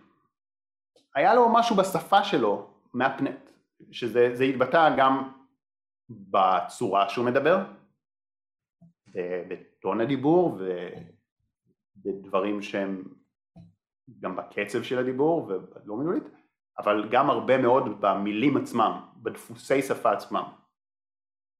ואת זה חקרו, הם בעצם לקחו טיפולים שלו והם הבינו מה, מה חוזר על עצמו. והם מצאו כל מיני דפוסי שפה שהם נחשבים דפוסי שפה היפנוטיים. אמ, וגם רואים את זה, גם יש כל מיני מחקרים גם לא קשורים ל-NLP, מחקרים בפסיכולוגיה חברתית שגם בוד... מחקרים של השפעה כמו של אה, רובר שלדיני אה, הרבה אחרים ורואים ששימוש בדפוסי שפה מסוימים ובפריימינג מסוימים יותר משפיע. ו... וזה בעצם, מזה התפתח ה-NLP, זאת אומרת זה היה הדברים הראשונים ב-NLP אז, אז ה-NLP הוא בעצם משתמשים בשפה בצורה שמאפשרת למסרים לחדור הרבה יותר חלק ולהיכנס פנימה הרבה יותר ועושים את זה גם בתוך הטיפול עצמו או האימון עצמו וגם בתוך הדמיון מודרך, תלוי כל אחד והסגנון שלו, כאילו יש כאלה שיותר, יש כאלה שהם עושים NLP שיחתי לגמרי, בלי שום מדיטציה, בלי שום דמיון מודרך, רק מדברים איתך, אבל הם גם משתמשים בדפוסי שפה האלה, וזה, וזה משפיע, ובסוגסטיות, ויש כאלה שעושים את זה עם הרפאיה. Mm. יש כאלה שמשלבים, שזה כנראה הכי טוב. ו... וכמובן אחר כך לקחו את הכלים האלה, ש... היו כאלה שלמדו NLP ואמרו רגע זה גאוני אוקיי בסדר אני יכול אה, אם אני יכול להחדיר לבן אדם שאני מטפל בו מסרים חיוביים אה, אני בעצם יכול להשתמש בזה גם במכירות, אני יכול להשתמש בזה גם בשיווק. וזה אני חושב מאוד אה, גם פרסם את ה-NLP ויצר לו איזשהו מסתורין חיובי כזה שגרם לאנשים ללמוד עכשיו למה אני אומר חיובי? כי תראה בסופו של דבר הרבה דברים כאלה הם קצת, קצת נחשושיים שאני פחות מתחבר אליהם אבל uh, מה שיפה בזה זה שהרבה אנשים הסתקרנו מזה הלכו ללמוד NLP כאילו זה, זה תפס אותם ואז הם גילו שם עולם עשיר בהמון דברים אחרים שפיתח להם את מערכות היחסים האותנטיות ו... ושגרם להם להתפתחות אישית, ואז אני, אני חושב שזה טוב שזה מסקרן אנשים ושזה מושך אותם. זה גם באמת משפיע.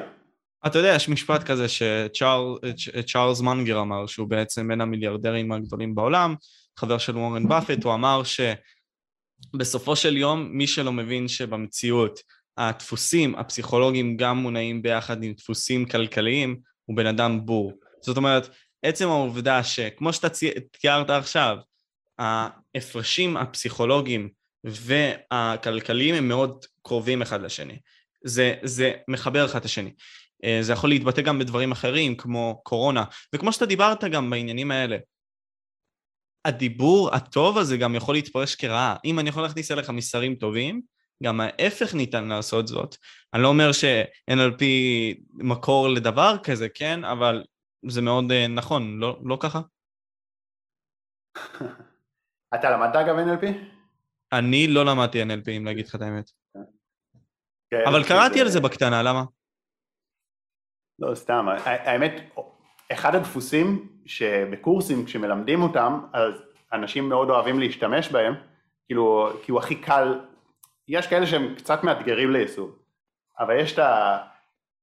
אחד שהוא יותר קל לזכור אותו, שאתה כאילו אתה מעביר איזה מסר ואז אתה שואל כזה נכון? לא ככה? או משהו כזה. אה אוקיי מעניין. הבן, האוטומטיות של הבן אדם זה להגיד כאילו כן זה היה מצחיק שהשתמשת בזה וזה. כאילו הוא יחסית מוכר בגלל שיחסית יותר קל להשתמש בו כי אתה פשוט שואל שאלה ומוסיף את זה. אז זה כזה מאוד פשוט. אז, אה, אבל תראה לגמרי אני אני בסופו של דבר אה, וואלה כבר לא זוכר מה זה אני דיברתי על כל העניין הזה של כלכלה, כלכלה ופסיכולוגיה, שזה מונע ביחד, וגם עם העניין של ה-NLP, והשימוש של לכאורה לרעה בקטע הזה. כן, אז אני חושב שזה שני דברים אה, שנושאים בפני עצמם. אז קודם כל ה-NLP, תראה, בסופו של דבר, אתה יכול לעשות שכנוע אפל במרכאות על חלק מהאנשים, חלק מהזמן, אבל כדי באמת להשפיע, בטח ככל שאנשים נהיים יותר מתוחכמים ופרסום רגיל, רגיל, מבינים את הטריקים השיווקיים, בסופו של דבר מה שעובד זה לתת ערך, זה שבאמת אכפת לך מהבן אדם, זה מה שעובד לטווח ארוך. אתה עדיין רוצה לטבל בדברים מסוימים, כי, זה, כי למה לא, אם אתה יכול, אם אתה יכול יותר, למה לא, זאת אומרת גם, גם בסופו של דבר גם אם אתה רוצה למכור לבן אדם משהו טוב, אתה עדיין צריך לשווק. גם אם אתה רוצה לתת לו ערך, אתה עדיין צריך להציג את זה בצורה טובה. כי ככה העולם שלנו, צריך לדעת להציג את הדברים. אבל בסופו של דבר אני כן מהאסכולה שמאמינה שאנשים לא טיפשים ובמשך זמן אנשים נמשכים לערך. ו... ואתה יודע אפילו, אפילו אפל לדוגמה, אז כן, שתמיד כשמדברים על שיווק אז אומרים אפל יש להם שיווק ומיתוג שהוא יוצא דופן ו... ואני מסכים, הם גאוני שיווק, אבל אפל זה גם מוצרים מאוד מאוד טובים. זאת אומרת, נכון. זה לא היה עובד רק עם שיווק יש להם גם באמת מוצרים טובים ואמינים שאנשים אוהבים אותם. אז, ואני גם עוד לא חסיד של אפל, כן, אני, אני אוהב אנדרואיד. אוי, גם אני תקשיב. אבל, כאילו אני בא להגיד את זה שפשוט כי כשאומרים מיתוג ואומרים שיווק, אז אנשים חושבים, אני חושב שזו האסוציאציה הראשונה שעולה לרוב האנשים, כאילו שזה החברה באמת, אה, אם לא הכי, אז בטח מה, מהטופ של המיתוג. חד משמעית. אבל המיתוג שלהם לא היה עובד בלי מוצר טוב. אמ, וזה ככה. אמ, אני אוסיף לזה ואני אגיד שדוגמה לאנשים כאלה, כמו שאתה תיארת, שיש להם את המוצר שכביכול מכסה על מה שהם עושים, לכאורה, כי אני עם המסלול שלהם, של מה שהם מוצאים לאנשים, זה מוחמד עלי. מוחמד עלי, שהיה בן אדם שדיבר הרבה, שמכר את הקרבות שלו ככה בכך שהוא דיבר פשוט מלא וחפר לאנשים ונכנס לאנשים לתודעה האנושית. אמ, וגם היה בין האלופים הגדולים, אם לא הגדול ביותר, במשקל שלו, אז אה, זה גם דוגמה לזה. אתה יודע, לקראת הפודקאסט עצמו, עניין אותי בכלי גם להבין שתי דברים עכשיו שדיברת עליהם. קודם כל, אתה יכול באמת לזהות אנשים שמתעסקים ב-NLP, כלומר מדברים NLP וכו', ודבר שני, תמליץ על ספרים שעזרו לך מבחינה פסיכולוגית וכאלה, בקטע הזה. כן.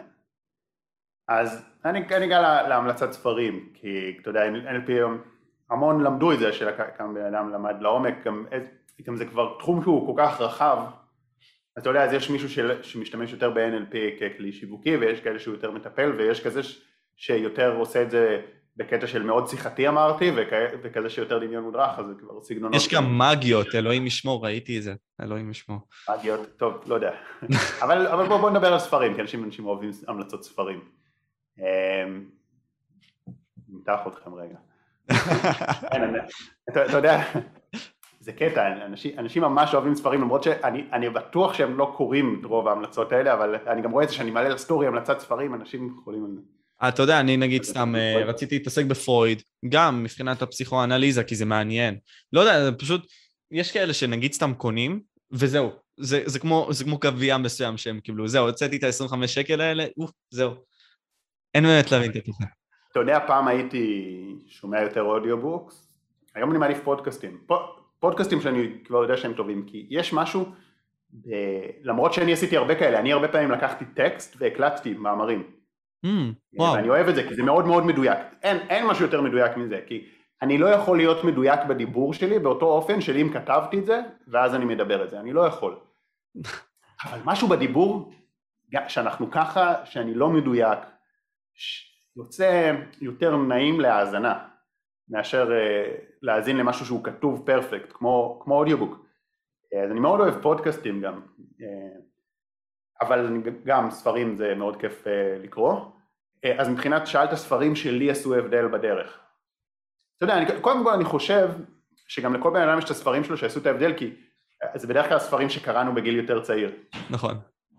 כי עכשיו, יכול להיות שיש ספר שקראתי אותו עכשיו והוא השפיע לחיוב, אבל הוא לא, יצר את האפקט הזה של להיזכר לנצח כי, כי כבר קראתי ספרים לפניו אז מבחינתי כאילו הספר שהוטמע לנצח כ- כאחד הספרים המחוללים ויש עוד עוד הרבה זה קיצור תולדות האנושות mm, וואו אוקיי למה? כי זה בכלל ספר היסטוריה, זה ספר עיון, אבל... נכון, זה, אבל, זה למה שאלתי למה. אבל הוא ספר התפתחות אישית גאוני בעיניי. כי, כי הוא מספר את סיפורה של האנושות, מי שהיינו אנשי מערות ושעברנו לחקלאות ושפיתחנו את הטכנולוגיה הזאת ואת זאת ואת זאת ואת כל המהפכות ואתה קורא את זה ואתה שואל את השאלה אוקיי הבן אדם עבר מאיש מערות לחקלאות. טכנולוגיה מטורפת. האם זה עשה אותו מאושר יותר? הוא אומר וואלה לא בהכרח. ואז הוא הגיע למהפכה תעשייתית. האם המהפכה התעשייתית עשתה אותו מאושר יותר? לא בהכרח אגב, לא רק שלא בהכרח, אלא שכנראה מהפכות מסוימות הורידו את העושר. ואתה מבין, ואז אתה שואל את זה על החיים שלך. האם כשאני משיג יותר, וכשאני מגיע ליותר תוצאות, האם זה הופך אותי ליותר מאושר? ואתה אומר, וואלה, לא בהכרח. כאילו, וואלה. כנראה יש, יש את הגרף של ההישגים, שהוא בפני עצמו חשוב, ואז יש את הגרף של העושר, שהם נראים לנו שהם הולכים ביחד, אבל לא בהכרח. לא בהכרח, ואם אני רוצה להיות מאושר יותר, אני צריך לעבוד על זה. וזה, ובגלל זה זה ספר ששינה לי את התפיסה. אז אמרת שהוא בעצם משנה תודעה, אבל, ובאמת זה מדהים איך שאתה מסתכל על זה, על ספר היסטורי ככה בצורה כזאת, פסיכולוגית, מעניין. אתה יודע, דווקא גם אני מסתכל על זה ככה בהרבה מאוד מהמקרים. יש נגיד סתם, לא יודע מה, אירועים מסוימים שאנשים אומרים לי, אני פשוט חוקר אותם פסיכולוגית, לא יודע משום מה. כן. כן, הרבה מספרי ההתפתחות האישית, אה, תראה, בסופו של דבר ספרי התפתחות אישית, אה, פשוט גם זה לא קופץ לי גם ככה, אבל, אבל דווקא יש הרבה ספרים שהם לא התפתחות אישית, שהם אה, שינו אותי לא פחות ואולי אפילו יותר, נגיד גם הספר של דן אריאלי שקראתי אותו בגיל צעיר, אז כאילו מאוד, הוא מאוד נתן לי, לא רציני לא במקרה, כי זה כאילו משהו על צורת החשיבה שלנו מאוד שינה לי את התפיסה וגרם לי להפנה. גם כל מיני אפילו משהו שקראתי רק שנה שעברה, ספר אה, על א' ד' גורדון, אה, חלקכם מכירים את החוף על שמו, את הרחובות על שמו, זה, אה, בית ספר על שמו, ונראה לי שהחוף על שמו, וכתבה את זה גליל אורון פדר, לא אני מאמין שכן, גליל אורון פדר, וזה בכלל ספר ביוגרפי, אבל אתה קורא אותו על הבן אדם, ושוב, ואני רוב הקריאה שלי היא מאוד מאוד התפתחות אישית, אבל, אבל אני כן חושב שביוגרפיות זה טוב, כי זה לפעמים מלמד אותך יותר. ואתה קורא על האישיות שלו, ואתה לומד מזה הרבה מאוד, גם השראה שאתה מקבל ממנו, וגם דברים מסוימים שאתה לא מסכים איתו, אבל ב, זה בן אדם שהוא בעיקר השראה מאוד מאוד אה, גדולה, כאילו בן אדם עם ערכים חזקים מאוד. אמ, אז אתה הרבה פעמים דווקא ספרים שהם לא התפתחות אישית, יכול ללמוד מהם לא פחות ואולי אפילו יותר. אה, זה גם גאונות של מחבר, לדעת לעשות את זה. אבל זה, גם, אבל, אבל זה לא רק הגאונות של המחבר, הייתי אומר, זה גם רמת הפתיחות שלנו. רמת הפתיחות שלנו לסיפור מסוים, או איך זה הולך? לקבל תובנות. כי אם אתה פתוח לקבל תובנות, אז הם יופיעו בכל מקום בחיים. באיזה סדרה שאתה רואה, אפילו אם זו הסדרה הכי מטופשת של נטפליקס, אתה תקבל ממנה תובנות. ואתה תלך ברחוב ויגידו לך איזה משהו ואתה תקבל מזה תובנות, כי זה כמה אתה פתוח. אמ, זה בעצם לא באמת על המורה, אלא כמה אתה פתוח לשמוע. אמ, וזה גם משהו, איזושהי לקיחת אחריות מאוד מאוד יפה לחיים. כי כשאנחנו מוכנים, אנחנו נקבל את המסרים בכל מקום. אני יכול ממש להסכים איתך לגבי זה, אני ממש גם רואה את זה עם עצמי. נגיד, יש, אה, סתם דוגמה, אני נמצא בעבודה בקייטנה. הילדים הקטנים האלה מלמדים אותי שיעורים שאני כל כך משתמש בהם אחרי זה. וזה דברים, ה...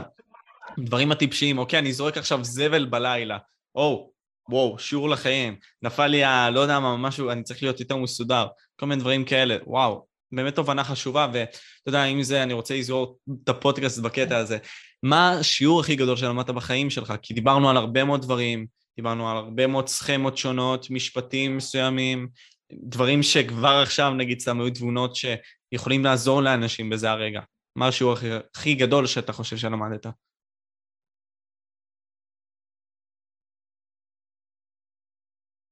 יש הרבה.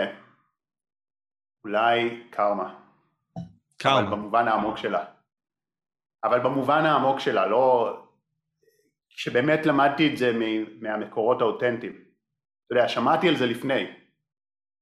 שמעתי על זה לפני, ואז כאילו תפסתי את זה קצת אחרת. תפסתי את זה כאילו, אתה, אתה עושה טוב, חוזר לך טוב, ודברים כאלה. אמ, שאתה לומד, וזה אגב גם משהו, פתחתי ודיברתי על הנושא הזה, שאתה רוצה קצת יותר עומק. כי אם אתה מתבסס על אמונה עיוורת, או מתבסס על זה ששמעת משהו וזה נשמע לך נחמד, זה לא יחזיק ברגע האמת. אבל אם למדת את זה לעומק, ועשית לוגיקה, ועשית על זה מדיטציה, והסבירו לך את זה כמו שצריך, אז עכשיו ברגע האמת, אם ניקח משהו כמו קרמה, שאתה ניצב בפני איזושהי צומת דרכים, באפשרות אחת אתה יכול קצת להסתיר מידע, אולי לרמות מישהו, קצת לזייף, לא להיות הכי כן, ולהרוויח באופן מיידי יותר כסף, או לא יותר כסף, אולי אם זה בהקשר של זוגיות, אז קצת... אה, חוויות מיניות כלשהו, כן. נגיד, לדוגמה, ואתה יכול להרוויח באופן מיידי.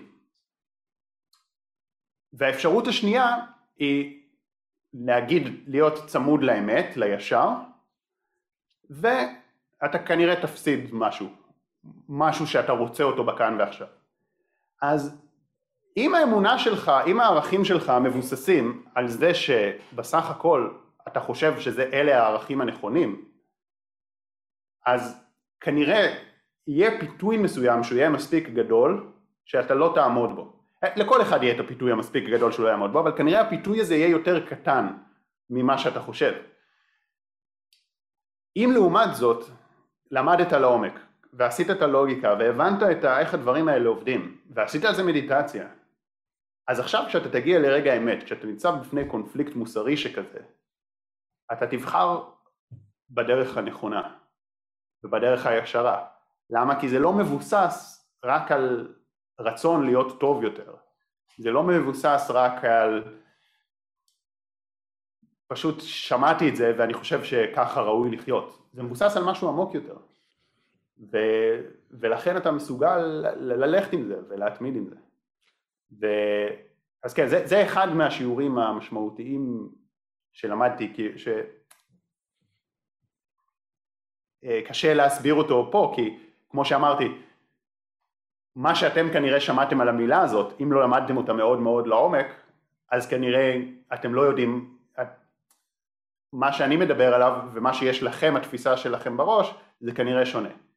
אבל כשלמדתי את זה ככה יותר אה, לעומקם של דברים, זה באמת היה מאוד... אה, אני אחזק את מה שאתה אומר בקטע הזה, ואני אגיד שג'ורדן פיטרסון, הפרופסור הדגול, הפסיכולוג הקליני הדגול, מה שנקרא, אה, בא ואמר שהוא אף פעם בקליניקה שלו לא נתקל במקרה שבן אדם ברח בעצם מדברים שהוא עשה בזדון בקטע הזה של הקרמה. זאת אומרת, וואו. אם הוא בגד במישהי, הוא אמר מאה אחוז מהפעמים, לא קרה שהבן אדם לא נתפס. החיים עובדים ככה. עכשיו, כמובן שיש סיטואציות שאנשים מצליחים איכשהו לעבור עם זה, אבל בשביל מה לקחת את הסיכון המיותר הזה כשאתה יכול לחיות חיים... אבל מה... כן. אם נתת בגידה לדוגמה, אז כאילו, אוקיי, אז אולי לא תופסים את הבן אדם, אבל בן אדם שבגד... זה גם מוסרית לא בסדר. כן. הוא, הוא, הוא בעצמו ירגיש רע, והוא כל הזמן, הזוגיות שלו כל הזמן הוא יהיה בהסתרה. הוא...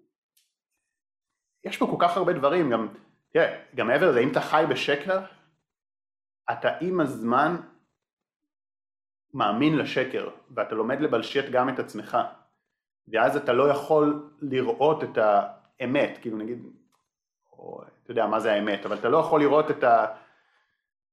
הראייה שלך והתפיסה שלך משתבשת, אתה לומד לבלשט את עצמך, אתה, המילה שלך לא שווה כלום, כי האמת שאני יכול לעשות על זה, אפשר לעשות את זה פודקאסט בפני עצמו, על, על, על החשיבות של המילה, וזה מאוד, אני לא אוהב כל כך לעשות את זה, כי ככל שאני כאילו מדבר על זה יותר, אז אני צריך להיות יותר באינטגריטי, שזה טוב ורע, כאילו, כי, כי מצד אחד זה טוב שאני צריך להיות יותר באינטגריטי, אה, ככל שאני מדבר על זה יותר, מצד שני זה כאילו, זה, זה, זה יותר מלחיץ, כאילו, ואני אוהב לעשות דברים בלי, בלי לחץ, כאילו לא, לא רוצה שיסתכלו עליי ויבחנו אותי, למרות שאין ספק שזה טוב, אין ספק שזה שאני מלמד דברים מסוימים ומדבר עליהם, ואז אני צריך לעמוד מאחוריהם, זה, זה דוחף אותי יותר חזק.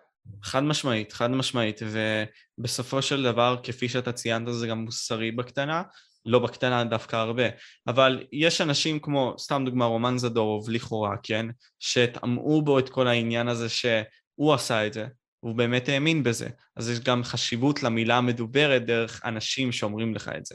אם אתה תכניס לעצמך כן. למוח את זה, זה יקרה. אם אתה תגיד לעצמך כל יום שאתה אפס, אתה תהיה אפס, אתה תמשוך לעצמך את האפס. ככה לפחות אומרים.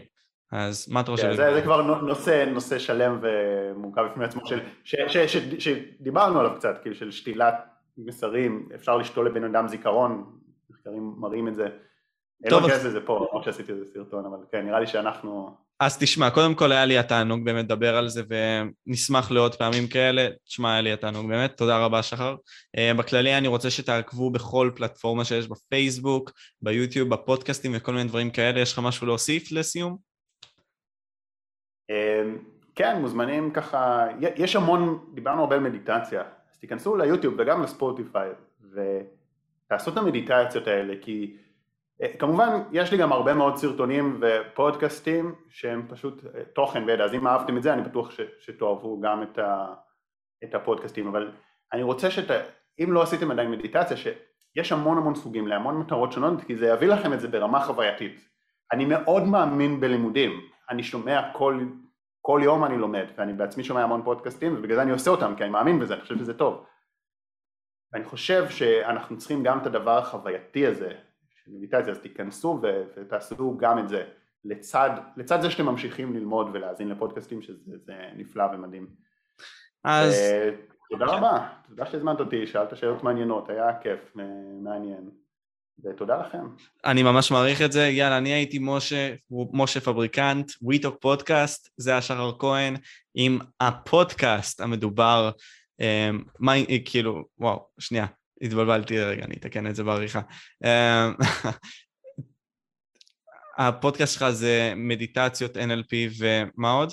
כן, פשוט שחר כהן. אה, אוקיי, שחר כהן, כן, סבבה. כן, הפודקאסט פסיכולוגיה מדיטציות ו-NLP הוא נקרא כן. ככה בספוטיפיי, אבל... כן. אבל עדיין, בכל זאת, לאנשים שינסו לחפש את הפודקאסט עצמו, זה פסיכולוגיה. אני שם קישור למטה? כן, אני שם קישורים למטה להכל, לכל הדברים. אז תגיד, אני אשים קישור למטה. אז זהו, זהו, אני בכללי אסיים ככה. תודה רבה לכם חברים, אני הייתי וויטר פודקאסט משה, ביי.